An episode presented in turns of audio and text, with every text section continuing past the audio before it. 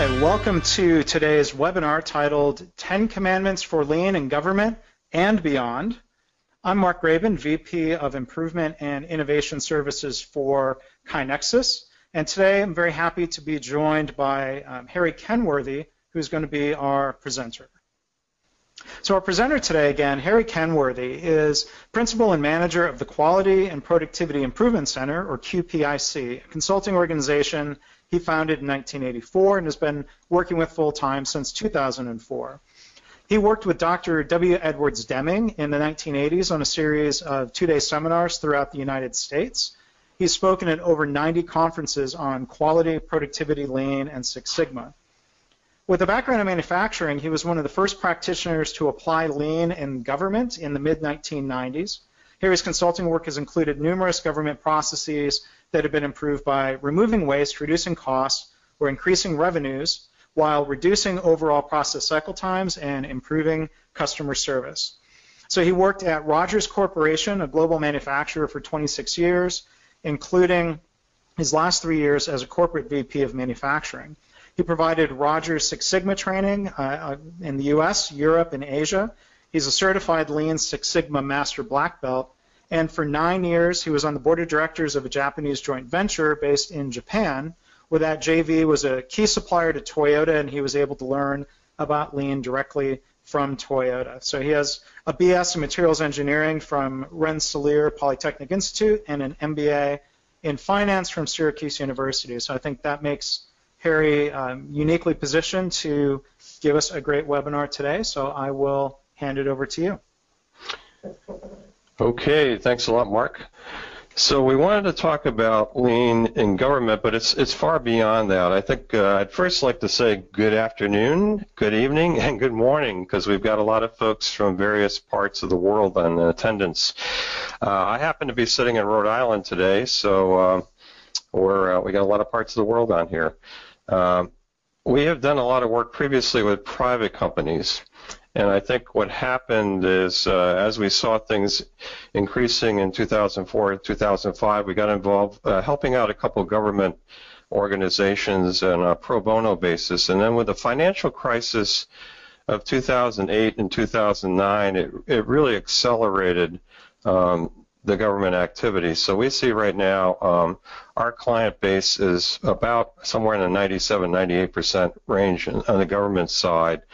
Uh, we have uh, cities, counties, a couple federal agencies, and also a lot of state agencies, along with some K through 12 school systems. So uh, these principles that I'm going to talk about today is what we've seen develop uh, kind of over time.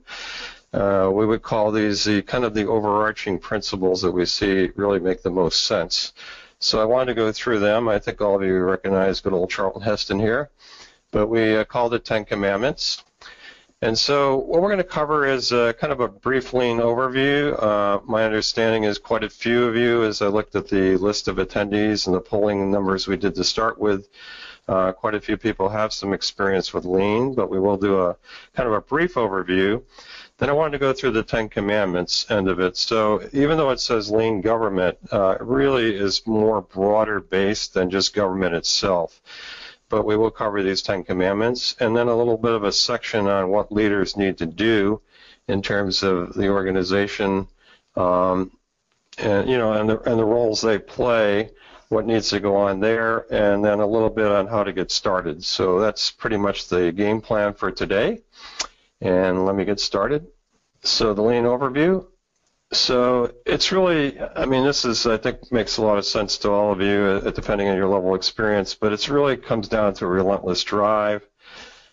And we want to remove waste and improve quality. That's that's really a key point for us. Is that waste is is paramount in the organizations. Lean identifies a waste, but we also utilize aspects of Six Sigma too, because Six Sigma deals with variation, and the combination of both of these things, uh, I think, is the right way to approach it. Although Lean clearly carries the heavier leverage. And then we do sprinkle in a little bit of uh, we call Shainin techniques. Uh, these are specialized problem-solving techniques that Dorian Shainin um, popularized over probably the last 30 or 40 years. Dorian has since passed away, but there's some good information out on those techniques that I would encourage folks to take a look at as far as problem solving. Obviously, customers are primary, foremost out there. We really need to increase customer service. It doesn't matter what organization you're involved with, whether it's private sector, or public sector. And as uh, finally my friend Paul Akers talks about, fix what bugs you. So have people identify things that are really bugging them, and those are the processes that we really want to focus on and create some improvements. So we got the process here, and we've got the aspects of the people. And when we look at everything, I, I work with Dr. Deming, and, and Dr. Deming, uh, you know, four to five times a year over a span of three years, two-day seminars sponsored by MIT. And Dr. Deming was always fond of saying, you know, a poor process will win out over good people virtually all the time.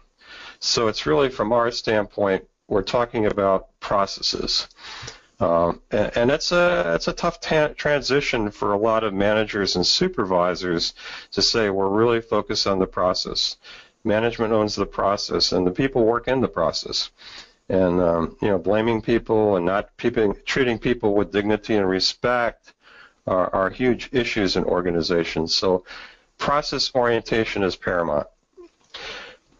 And another uh, kind of, I think, a, just a recap what does lean do? It really does reduce cost and waste.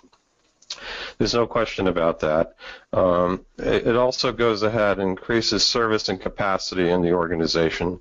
So it's it's one of the true things that you can, in the government side of things, you truly do more with less.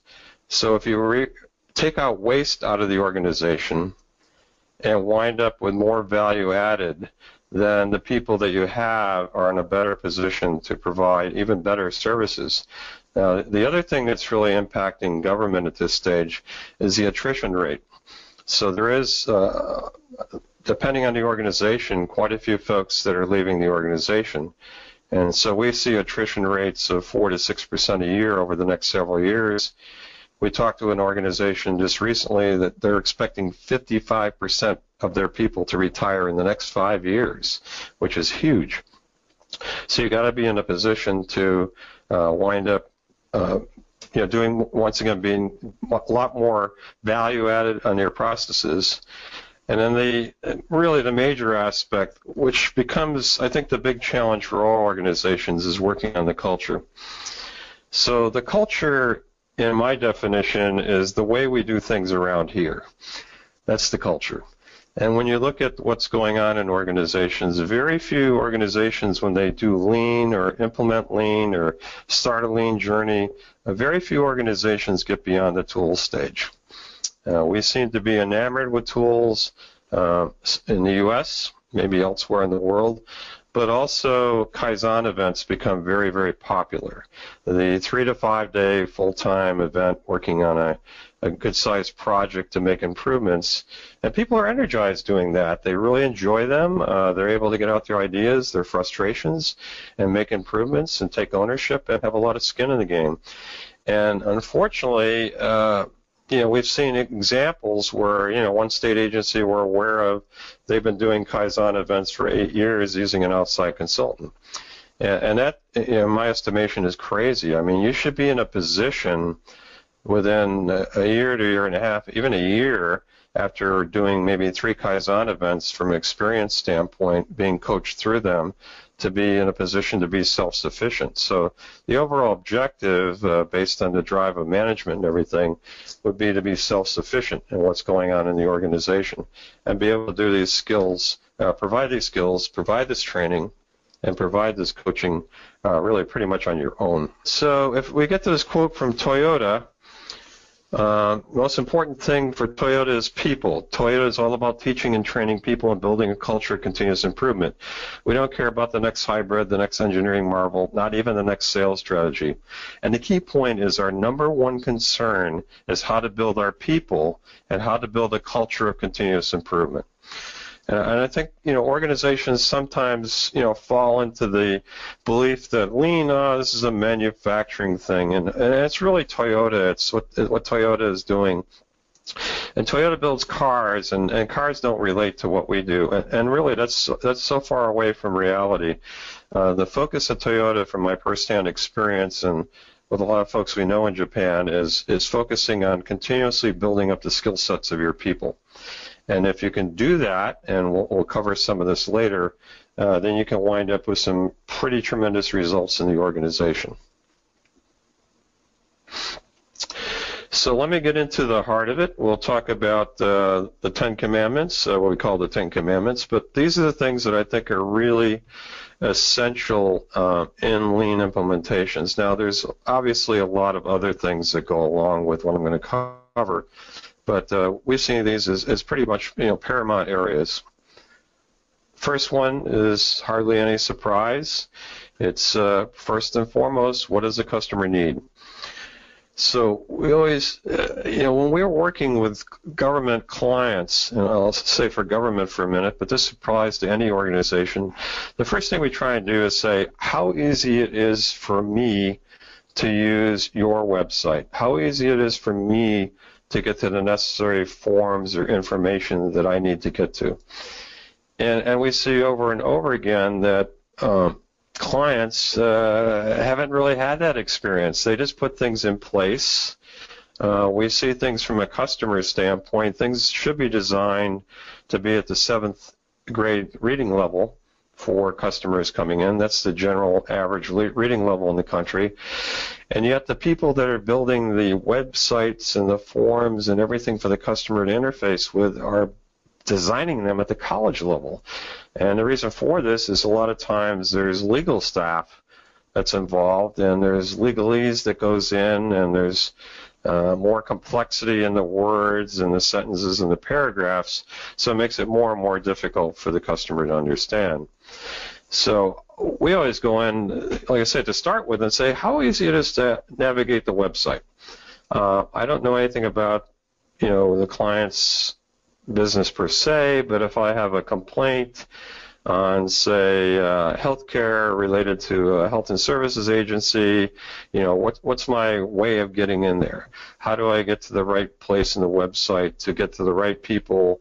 Uh, as you know, sometimes you go into websites and you have a, if you want to contact somebody, I mean, through a phone call or something, it can be you know, darn near impossible to figure out who those folks are and to get their phone numbers. So how easy is it to nav- navigate the website?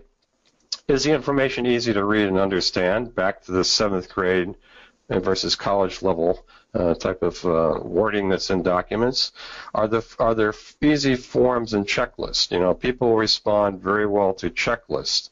Uh, we've seen an example in a motor vehicle department where the uh, instructions were eight pages long, and for guys that are registering their trucks to drive in the state uh, for commercial transit, transit, interstate transportation, that type of thing. And yet, you know, eight pages, they weren't going to go through that stuff. And if it can, and it wound up being turned around to a one-page checklist where the most important things were at the top. And then, you know, it became a much easier process for people to fill out the information that was required and significantly improve the uh, or reduce the reject rework rates and significantly improve the what we call right the first time. And as I covered before, you know, make sure stuff is written really at a seventh grade level. We have uh, this kind of true north model. I'm sure quite a few of you are familiar with that. Um, there's several things here. This happens to be the Lean Leadership Institute, which we belong to, which uh, Jeff Liker was involved, uh, you know, founding this. Uh, Jeff wrote a lot of books on Toyota and the Toyota Way. But one of the, the first pillar in here is continuous improvement, and there's three aspects under that. But the first one is challenge.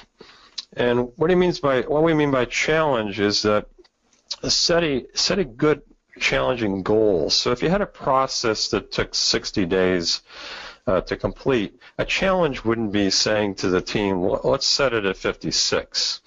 In, in our view, a challenge has to, we have to think in terms of at least 50% improvements. So if it's 60 days, then let's make the challenge at 30.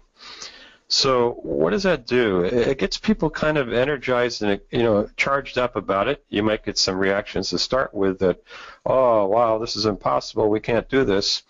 But in reality, uh, thinking about a 50% improvement, what it really drives is that you can't get that kind of improvement doing things the way you do now.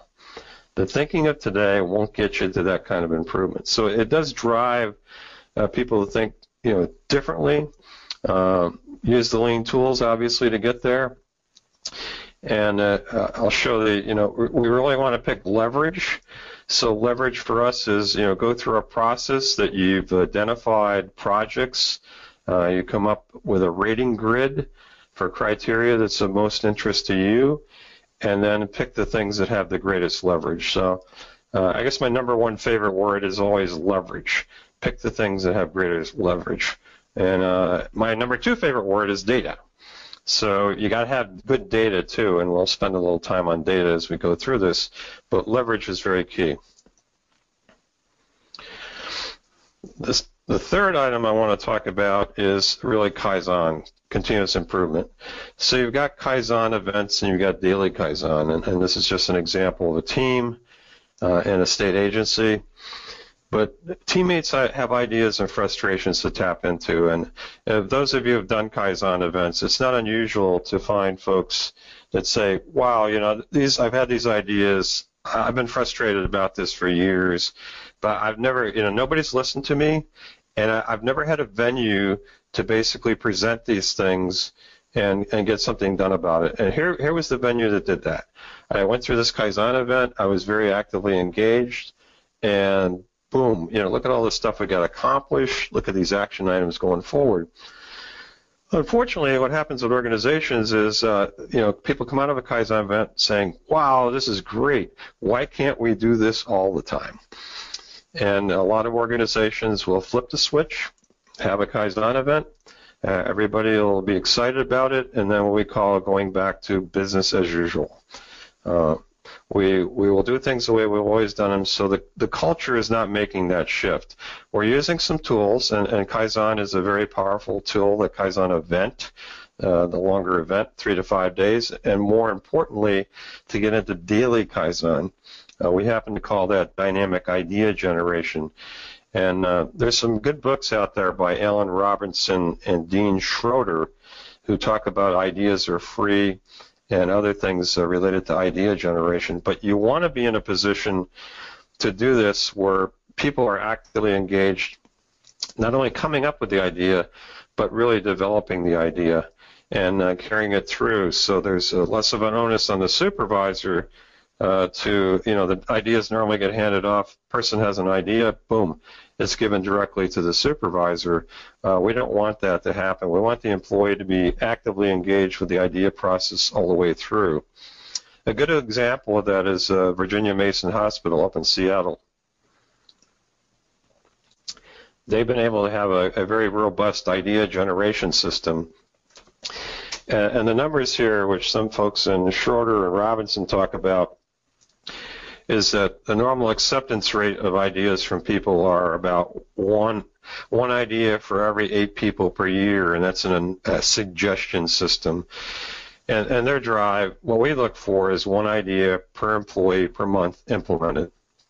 That's a tremendous difference from a suggestion system, which you know we kind of call really rejection systems because they really don't work very well. So ideas uh, clearly key. Uh, learning to see. Um, now, we talk about that in the Kaizen event.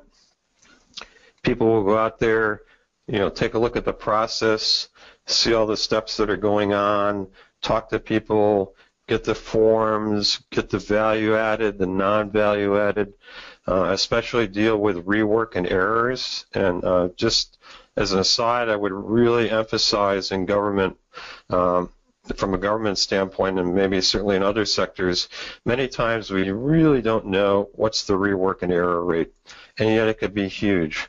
Uh, we've seen error rates of 75, 80, 90% levels, rework levels that come out of that. Uh, so those are, I mean, a huge amount of waste associated with that. So if you can imagine a process that has a, a one-page form, which we've seen in, in a government agency, that comes in with a 77% error rate in it. I mean, that's imagine how incredible that is.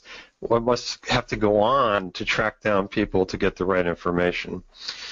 So, um, you know, follow you know follow this process, and we would we recommend also that if you're in a managerial position, you know, pretend if you can, you know, and we would encourage you to do this. Take a half a day or a day off, and spend that time in a key process that's currently maybe not working too well or that's really keeping you up at night, and start at the very beginning of the process and walk through it step by step with all the touch points.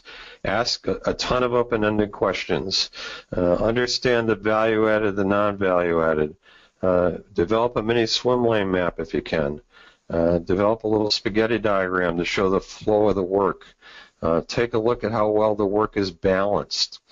Get a copy of the forms. Uh, take copies of the computer screens and look at the screens and uh, you know, be able to document the errors and rework that's going on, even related to those screens. So being able to do that, I mean, you will see stuff you don't believe is happening. You will see stuff that I thought we eliminated that three years ago. Well, a lot of times the transfer of knowledge between employees doesn't go that well. So somebody could be working on something that got eliminated several years ago, but they don't know that. And they're working really hard at it. So uh, being able to see is really critical. Uh, another goal for us is one-stop shopping. So here, here's the deal with one-stop shopping. Normally we have batch processing. So batch processing is, is, as a lot of you know, is not good. You, you know, normally people think this is good. So we just accumulate a bunch of materials or forms or um, things that we have to do in our work center, and then when we get uh, enough of them accumulated, then we'll just process all those same things through uh, at one time. So uh, that happens, but at the same time, everything else is backing up because your patch is, you know, processing that one batch. And uh, and if that isn't balanced through your organization, then the next people down the line who might have a very you know a, a quicker process uh, processing the information. They're they're just sitting waiting to get stuff because it's all bottled up in the process from a batch standpoint. So going to one piece flow is really a good first step to get to. That requires uh, the value added to be looked at and the non-value added, and to eliminate the non-value added. Uh, a lot of times when we see organizations that you know things are increasing as far as volume and we need to hire more people. Well, that's not the solution until we know, you know, what's the value added and what's the non-value added in the area. And also, once we've eliminated the non-value added, a lot of it, uh, then get into a situation where we can balance actually the workload between the process steps so we get a much smoother flow.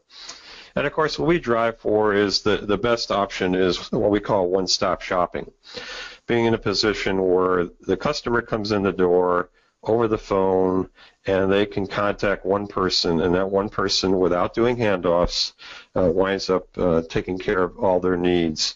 Now that may require in some cases job restructuring and involving of unions uh, to get involved with that and understand but that's uh, really the best. all of us as a customer, we'd, we'd love to go to a, an agency like a DMV uh, and just talk to one person and get all of business done on the spot. And uh, ideally, hopefully, uh, get it all done over the internet so we don't even have to go in. But the ideal state is really drive to one-stop shopping. So we emphasize that a lot. You know, how does how do you get to one-stop shopping? What's keeping us from getting there? And then dealing with those obstacles. Um, more special related to government is statutes, laws, and ordinances. Now, these are there's tons of these things. I think the first thing you you wind up doing is saying, you know, when the legislation, and I'll use a, a saying I like to say, legislation is really a bunch of elegant solutions that were applied to a misunderstood problems. And if you think about that, a lot of times we don't do a good job of really defining what is the real problem. And I'll emphasize that a couple more times as we go through here. So in the course of problem solving, this is the most important step and consumes the most, the most time for everybody to get involved and to have a consensus of what is the real problem we're trying to work on. And once we have that real problem, we can move pretty fast after that. So you got first of all, laws that can overlap statutes, ordinances, interpretations morph over time.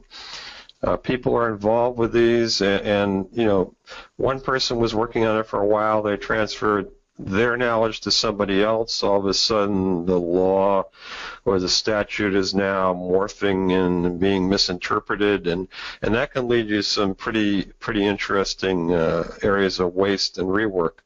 So we want to make sure we don't add controls and interpret policy. We want to make sure we've got a we've got an opportunity to stay on task here. So when we we go into government and look at a particularly say a Kaizen event, one of the key slides for us is what is what are the laws, statutes, and ordinances that pertain to this particular process.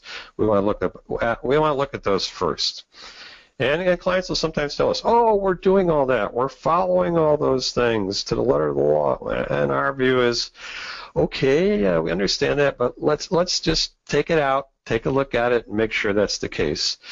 And I can only tell you, I don't have the statistics exactly, but I know it's well north of 50% of the time that what is in the law, statute, and ordinance is not exactly what we're doing, and there's waste that's being introduced as a result of that. And clients get really amazed at how far these things can go adrift. Benchmarking. Uh, well, we put the quote, steal shamelessly but legally. So benchmarking is a key thing to do. Uh, in government and schools, it's easy to do, and it really you must do that. Learn from others. Don't improve a process, an existing process, when you can learn and find out how other folks do the same process. They may get you to a newer, higher plateau to begin improvement from there. Uh, it's more difficult in the private uh, sector.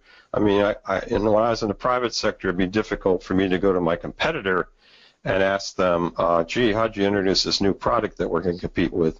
But in the public sector, it's wide open and it's easy.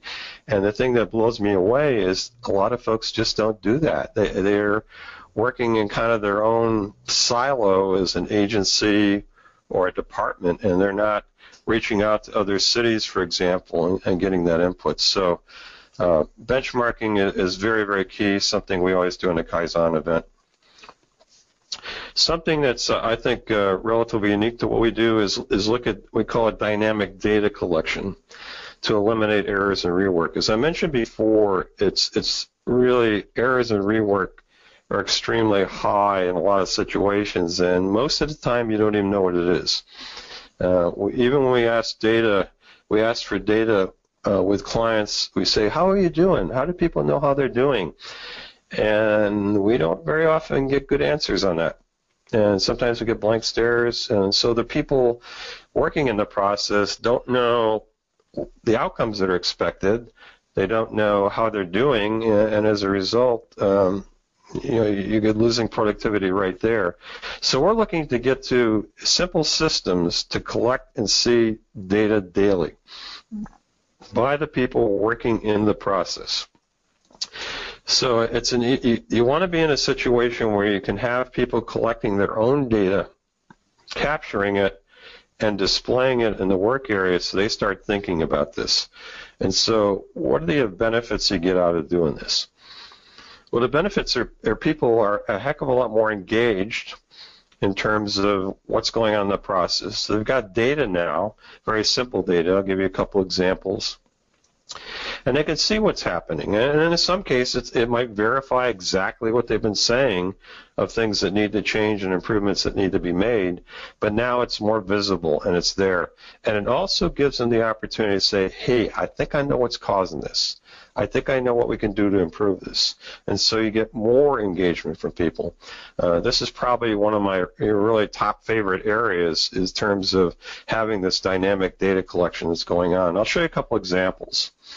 Uh, this happens to be an example of safety, public works department. So, you know, what would normally happen in safety is that, you know, people are saying, hey, we got to be safer, and we're publishing a 8.5 by 11 Excel spreadsheet and maybe 10 point font of safety performance, or the supervisor gets up once a month and says, hey, here's the accidents we're having, or even when an accident does take place, uh, all the employees are called together for a quick uh, meeting to say, here's what's happened. So take that situation and compare it to this. This is a where you've actually got on display, you know, a lot of times near time clocks or in a prominent area where people would see in the organization. Here's a display of accidents that have happened. And this is just one example, but these are concentration diagrams. Um, folks, I can only emphasize the concentration diagrams you should be using more and more. The more you get them, the better clues they generate of where the problems are. They are a big means of really cutting back on brainstorming, fishbone diagrams, affinity diagrams, which uh, we view as organized guesswork. Let the data lead you in the direction from countermeasure standpoint.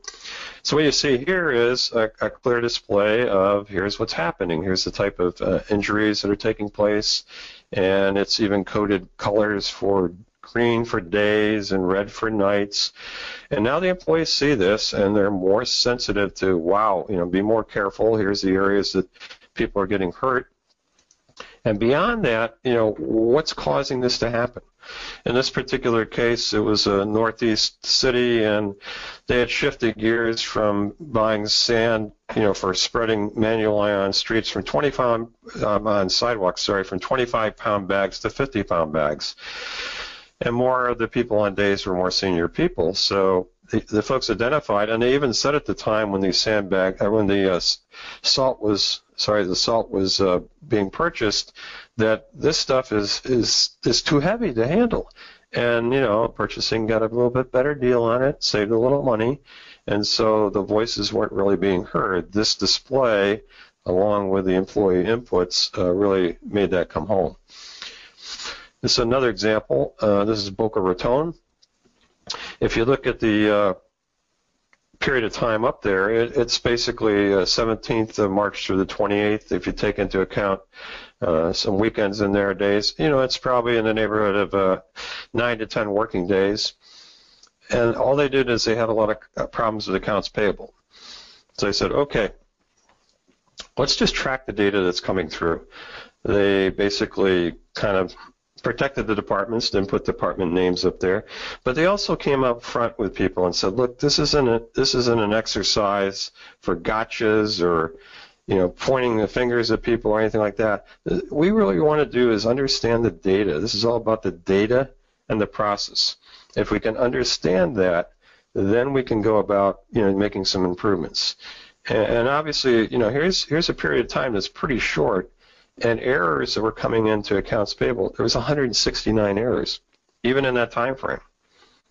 So, and as you look at what's there, it's you know obviously if you go back to the keyword leverage, if you got department three with 93 of 169, and you can make improvements there. You just made a huge, you made more than a 50% improvement in what's happening in your error rate. And oh, by the way, you can see invoice sent to the department first instead of accounts payable 55. So having the data, you know, once again, not not to blame people or point the fingers, but having the data is uh, it gets away from the opinions of people and says, here's the facts. And the facts are cause people to say, you know, how can we do this better? What are the improvements? What are the things that can be changed? So it's uh, concentration diagrams, once again, emphasized from my standpoint, are, are big time. Number nine, uh, a lot of you are doing this, which is 5S everywhere. 5S is, is very simple, easy to understand. People get this quickly, and, and the overall thing, you've got the, the areas up here, there's Japanese words for this, but it's sort, straighten, shines, standardize, and sustain. And of course, there's always the sixth S, which is safety. We must think in terms of safety when we're doing all these things. So you get, why do you do 5S? And there's a whole variety of reasons. I mean, the main thing is that people waste time trying to find things. So if, if you look at this list, eliminate waste, uh, standardize improvements, quality, safety, productivity, but bottom line is find stuff quickly. So maybe that's the seventh S, stuff, but find stuff quickly. I'll give you an example there. We, we work with a federal agency that had a, a, very large campus with a lot of buildings, uh, 500 plus employees in maintenance, And we gave them uh, three hours of training on the first day about 5S and visual controls. And in two and a half days, they went into uh, various buildings on site and uh, started with, our, with some coaching working on 5S. And over the course of doing that over three separate months, uh, one session each month, about uh, 30 employees of the 500 were involved. So at the end of three months, 90 were involved. Um, and working on the buildings, they were able to achieve just about a 20% productivity improvement because they could find stuff easily and get rid of stuff and get rid of some excess inventory. So a lot of gains were being made through that. Um, and it was very simple, very straightforward. Now the the last one is last one. I'll get into leadership a little bit. Is developing great leaders. So the question is, how do you learn? And you know, I don't know about you guys, but I play golf, and I'm still I'm still working on it with about an 18 handicap. And if it was that easy, I'd read Jack Nicklaus's book over the weekend, and I'd be out shooting par on Monday. But it isn't that easily. So you really got to learn. You know, we view is you, you can't teach or coach someone who doesn't want to learn. First of all. So, I mean, try as you might, I mean, one of the first questions is, do you really want to learn how to do this differently? Or do you want to really learn these techniques? Or do you want to learn how to be a good coach? And then we're a firm believer in Mike Rother's approach, the kata approach. And I, I think Rother's definition is really, really spot on. A new behavior that is converted into a new permanent habit through deliberate practice. And I would add, and coaching. So I think, you know, putting people in front of a training session for supervisory training and say, well, they've got them all trained now, they can go forth and be great supervisors, uh, that is so uh, off the mark. You've got to have the emphasis on practice and coaching. And then, oops, you can't train people to embrace a new habit. It, it just doesn't happen. Uh, they've got to have that practice they got to have that coaching and reinforcement from management or, or their leader, their supervisor, and then they'll get there. So, what leaders need to do, just to cover that a little bit, uh, coaching is a fundamental that's not, uh, I think, not utilized that much out there.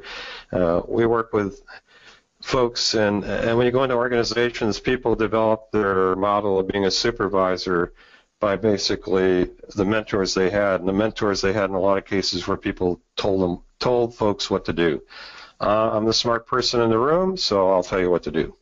Uh, coaching is where you want to develop people to be able to have the necessary skill sets. And from a lean standpoint, our view is uh, leader must have three really fundamental areas. Number one is the ability to coach, which they need a lot of feedback, on, they need a lot of practice on to develop that into a new behavior. Uh, the second one is to really uh, work with their people from a coaching standpoint on having their people understand waste. And so these are the forms of waste. There's other interpretations of waste, and at the bottom we've got a couple acronyms, uh, TIMWOOD or downtime, which will help people remember. But the key thing here also is to make sure that the supervisor or the leader of that particular team is proficient in these areas themselves. They can't just dump it off to the employee and say, hey, I want you to work on this stuff. They have to be able to practice and lead by example themselves. And by doing that, now they, they can demonstrate to their employees that they're into it, they've got skin in the game, they understand this stuff, and now they're an ability because of their practice and their experience to really help their people and coach their people on understanding waste. And then the other aspect is really looking at a plan, do, check, act, a problem-solving process. And it can be A3s. They're certainly very important. They're another approach that can be taken. It's an easy approach with employees uh, to utilize. But utilizing this type of process, once again, it has to start with PDCA or A3s with the leader. And we define the leader as anybody who has people reporting to them.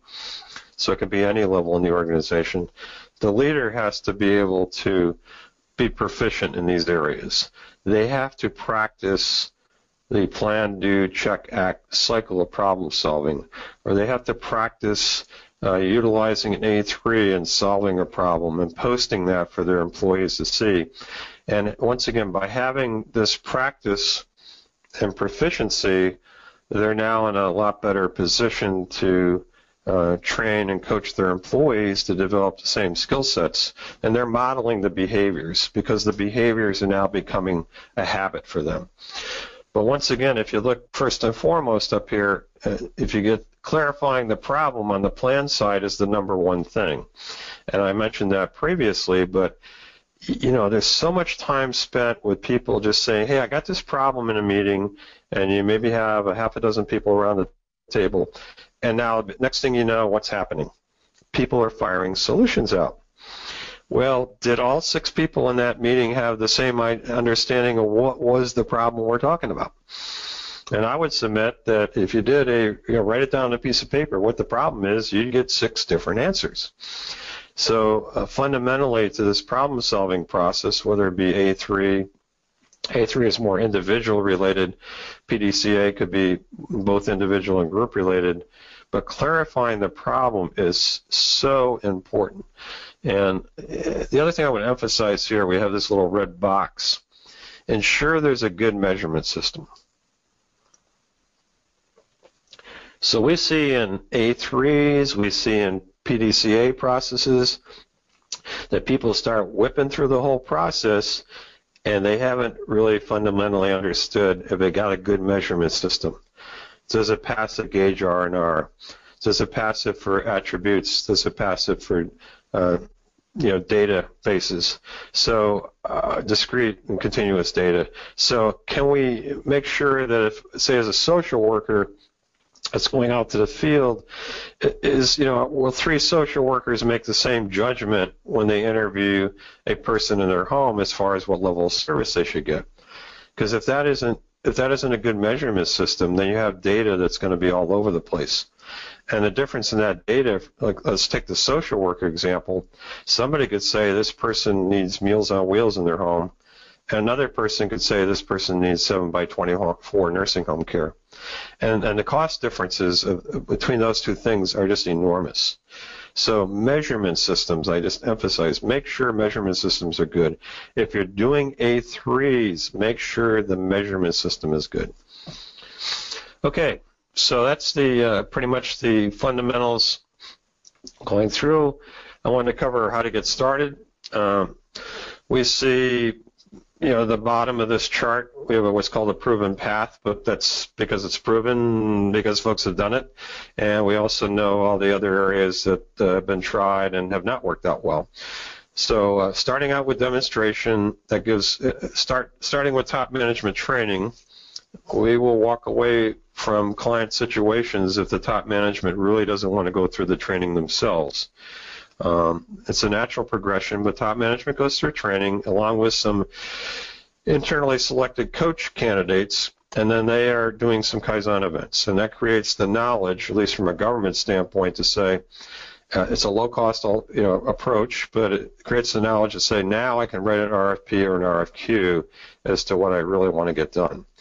And then you have, going up above, you have the tools phase where now coaches are being brought on board to learn the skill sets, and you're starting to get this transfer of knowledge into the city or the county or agency or the school system and how to how to use these tools uh, coupled with some of the culture phase you know setting up a steering committee uh, making sure a steering committee is in place uh, setting starting to go through metrics of uh, what we call accountability mapping where vision mission and values are developed along with what are the key outcomes that support those, and then the metrics that go along with that. So those things, I mean, it's it's a progression if there's a really good leadership buy-in and commitment. And we call commitment. I, we always use the kind of the story. You know, it's like ham and eggs. The pig was committed, and the chicken was involved. and in reality, uh, management has got to be committed. Uh, it becomes a common catchphrase. But if folks are just making cameo appearances, don't know how to use the tools, aren't leading by example, uh, then you're going to have a lot of uh, you're going to have a lean effort that's going to be tools based, and maybe it'll be somewhat sustainable, or maybe it will kind of go by the wayside because management has come up with another great thing to work on. So that's really the demonstration. I mean, the, the whole proven path end of it is start with tools, but move up into culture. So we've covered the first three, and then the respect for people, which we've really been covering since, as far as the coaching and everything, is really fundamental. So you got the tools we, view as 15 to 20 percent, and the culture being 80 to 85 percent of, of successful implementations. Uh, just a couple other things to touch on. We do have a website. I would encourage you to go there. It's called leangovcenter.com. And there's an area in there called Lean Projects, one of the tabs. And under Lean Projects, you'll see vetted websites throughout the country uh, with government activities. And this is a government site, so all the folks that are vetted on there, organizations that are vetted, are government related, but you can you can drill into that. You can see training materials that people are using. You can see Kaizen events. You can see their metrics, how they're setting those up, accountability mapping. Uh, so there's a ton of great examples that you can access there for information. There's a lot of other information on there, presentations, etc. But uh, and we do webinars too. But I think you know that's that's just a resource area. And if you are doing some really good stuff uh, and you're on this uh, webinar right now in the area of uh, you know lean initiatives and you've got a good initiative going with the website, let us know. And uh, you know we'll check it out. And you know if you guys are doing good stuff and it's alive and well and good material there, then we'll put it up on our website as some, something else people can access. So to summarize, it's uh, really developing an organization of continuous improvement through the relentless elimination of waste and uh, this little quote from Katie, get rid of stuff that bugs you. So that's pretty much what I had to cover today. Um, Mark, you want to kind of take over? Sure. Uh, Harry, thank you very much. Um, we'll invite people to uh, submit questions. Got a few details to cover uh, before we'll get to that. But Harry, thank you very much for sharing uh, a lot of great tips and wisdom there. I can, as, as somebody listening to what you're presenting, I can see the connection um, in your career from both Dr. Deming and uh, from, from Toyota, and really want to uh, thank you for presenting material I think is really helpful to people uh, regardless of the industry that they're in, and we know we had a great mix of people here today. Um, one thing I'll mention, we, oh, I'm sorry? I said we were honored to do it. Yeah, well, thank you. And for those of you who, who signed in early, we did an experiment with a bit of a poll. Um, we only had about 25 people respond asking people how long they are into their lean journey, and 48% of the people who responded said three to five years or more. Uh, 10% said one to two years, 20% said about a year, and 31% said they're either just starting or thinking about it. So it's kind of a not a, what's the inverse of a bell curve, Harry? You're the Six Sigma guy. I think people can f- picture what, what that curve looks like. I think it was kind of a split distribution, and I think hopefully something for everybody. But would invite you to take a look at our webinars on demand. If this is the first KaiNexus webinar that you've attended, we do these about monthly. There's a really good archive of presentations out there. If you go to kainexus.com, look under the menu for uh, webinars on demand. Our next webinar is not in October. It's actually a week from today. We get two of them here in September. September 20th, Erin Edwards from Four Seasons Produce. They have been uh, a customer of KaiNexus for a couple of years now. She's going to be sharing some of their lean journey. They are a fresh produce distributor, which I think creates uh, an interesting learning environment because they also don't make cars. They're in a very different type of business, as are people in healthcare and government. And she's going to talk about um, turning continuous improvement and a PMO, a program management office, uh, into an innovation team. So we'd invite you to register at kainexus.com slash webinars. And here is everyone's contact info. And we've got questions coming in. So Harry, here's a question uh, from Jen.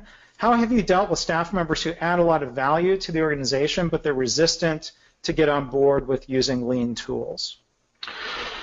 Well, I, I think in in terms of they should be involved in the process. Obviously, we've we've gone through examples where projects of people that have come into the project saying, "I don't know why I'm here. This won't work," that type of thing. But I think the more they're engaged, you know, and brought into the process as far as tapping into their ideas and, and frustrations, and they're realizing that they're going to have a voice and they will be heard uh, there's a lot of change management strategies out there. Obviously, uh, John Carter's website, for example, if you if you go into John Carter, Kotter who's out of Harvard, that's K-O-T-T-E-R.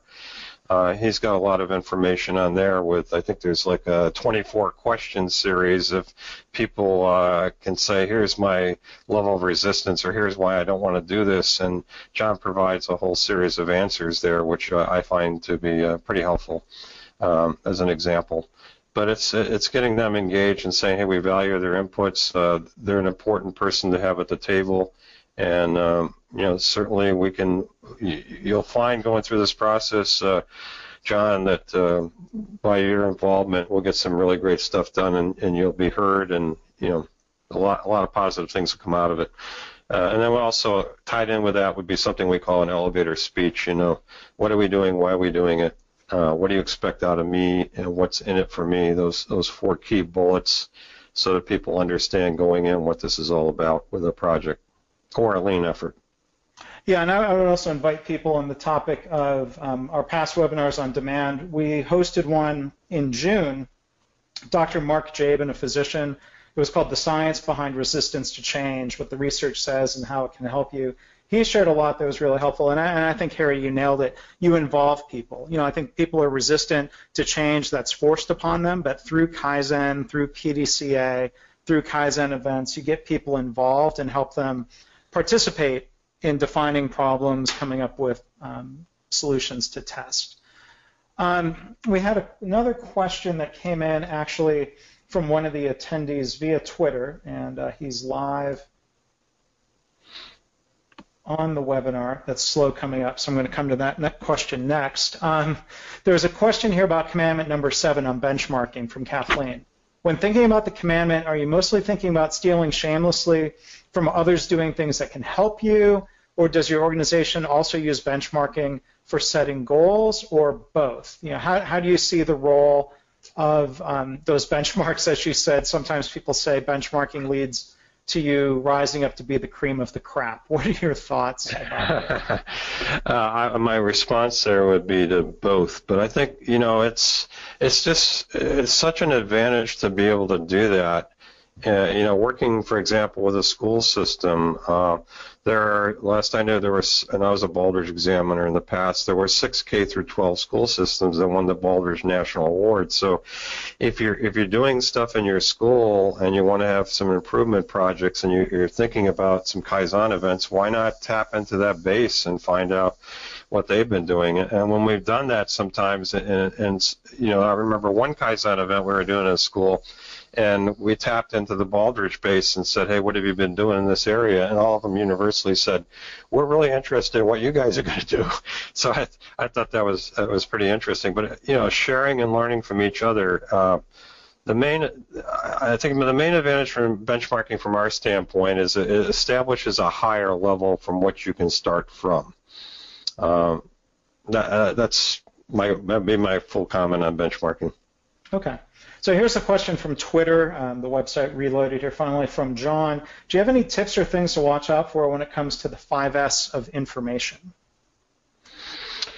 Well, there's uh, the, the 5S of information, GFOA, the Government Finance Officers Association, has uh, a series of papers out on how to really 5S uh, you know, shared drives, 5S, comp- your own computer emails, all that type of stuff. Uh, you got my contact uh, information in here, um, hwk455 at comcast.net. So, I mean, if you send me a, an email to that address, I'll, i can send you the GFOA materials as far as really how to uh, best handle that. And it's, a, it's, you know, it's clearly, you know, how do you as you know, finding stuff sometimes it becomes very hard to find files. And did people use a uniform process to store things, or does everybody have their own particular approach? So, a very very good question. Mm-hmm. Um, another question, uh, we, we hear this a lot with daily continuous improvement, and you bring up the idea of staff participating in data collection. What happens when you get into that kind of common situation where people say, look, you know, we're, we're too busy, we don't have time to collect data? Yeah, well, I think the, the thing with the daily data collection is it has to be simple. So we're looking at, if you saw the concentration diagram a while back there, uh, the example with the injuries, or if you saw the uh, data collection thing with uh, Boca Raton that I covered, this is a it's a check sheet that you're putting together, you know, basically a horizontal and a vertical axis, and you may have, uh, you know, what are the the errors that are coming up, and say what are the departments or functions that it's coming from as the other axis, and then all you're asking people to do is, is take a, a pencil in that little grid and just mark a line. And once you get four lines, the fifth line goes across and you got five. So the ability to collect data that way as opposed to, you know, the last thing we want to do is build an IT system around this. The, the ability to collect data that way has to be very simple and easy to do. And so when we we do data systems with clients and using that particular approach, whether it be concentration diagrams, uh, checklist, uh, you might have a distribution, histogram distributions, that type of thing. It has to be something that's, you know, it's a simple grid. They can just make a tick mark on it, and it's you're talking, you know, a second or two. Uh, so it's not, you know, a detailed fill out the form, explain everything that's going on. It has to be very strongly visual and very easy to do. Yeah, and I think the same thing applies for daily continuous improvement. Um, you know, that's one of the things we focus on here uh, at KaiNexus is, is making um, you know the software really easy to use and, and you know like any Kaizen process, even if it's bulletin boards, it should be simple and right at people's fingertips and, and easy to use. Um, one more question here. Do you have thoughts on how to help people get better at clarifying the problem? We, like you said, we, we spend so much time jumping the solutions and we even jump to knowing what the problem is. Yeah, I think uh, the main thing, I always like Stephen Covey's uh, example, one of his seven points, seek first to understand, then to be understood. So uh, the best thing to do, at least what we've seen, is that if somebody has a defined problem, then you know take a, a whiteboard or a sheet of flip chart paper and write the problem up there, and then uh, invite discussion and clarification and all that stuff. Just to kind of give you a, a quick aside on that, it, it's interesting in the case of, uh, you know, say union relations and grievances, you can bring uh, five union members into a meeting, the same same take on this, and say, what's the grievance? And the union president might say, hey, this is the grievance, and you know, using the technique of saying, okay, let me write this up there and make sure I understand it, if I got it right, and then the other members start saying, no, no, no, that's not it. And so that whole process uh, will get you to the point of having a consensus that yes, that indeed is the problem that we're working on. Um, so I'd say flip charts, whiteboards, writing it down, going around, getting clarification. You know, uh, is there? There's the old deal. It's uh, you know, working slow is working fast. So mm-hmm. doing that is really pr- critical. Yeah, and what I hear you describing reminds me of your point from earlier. I mean, somebody can't just read a book and say, oh, right, I'm going to stop jumping to solutions and stop jumping to knowing what the problem is. I mean, this is here, you know, you and I as two consultants would um, agree with, with our backgrounds and biases, but this is where having some coaching can really be helpful because I've seen people struggle with this and they sometimes need someone to point out, okay, wait a minute, time out. Even though you're at the flip charts here, you're still jumping the solutions, right? Oh yeah, yeah. Solutions. That, well, that's the same thing as Six Sigma. The Six Sigma sequence is called DMAIC, which is define, measure, analyze, improve, and control. And the first part of define is what is the problem, project charter, those types of things. And what happens in most organizations is you don't do the problem too well. Next thing you knew, you're into the improve phase. So you've already skipped through measure and analyze because, hey, man, we already know the solution. Let's go. On, let's get out with it. Well, and speaking of what's going on with it, we are out of time here at the top of the hour. So, Harry, thank you so much for uh, sharing your thoughts today, and thank you to everybody who attended and asked questions. Uh, again, we'll be back here September 20th with a webinar by Erin Edwards of Four Seasons Produce, and our presenter today has been Harry Kenworthy. Um, thank you uh, to everybody, and um, we'll see you next time.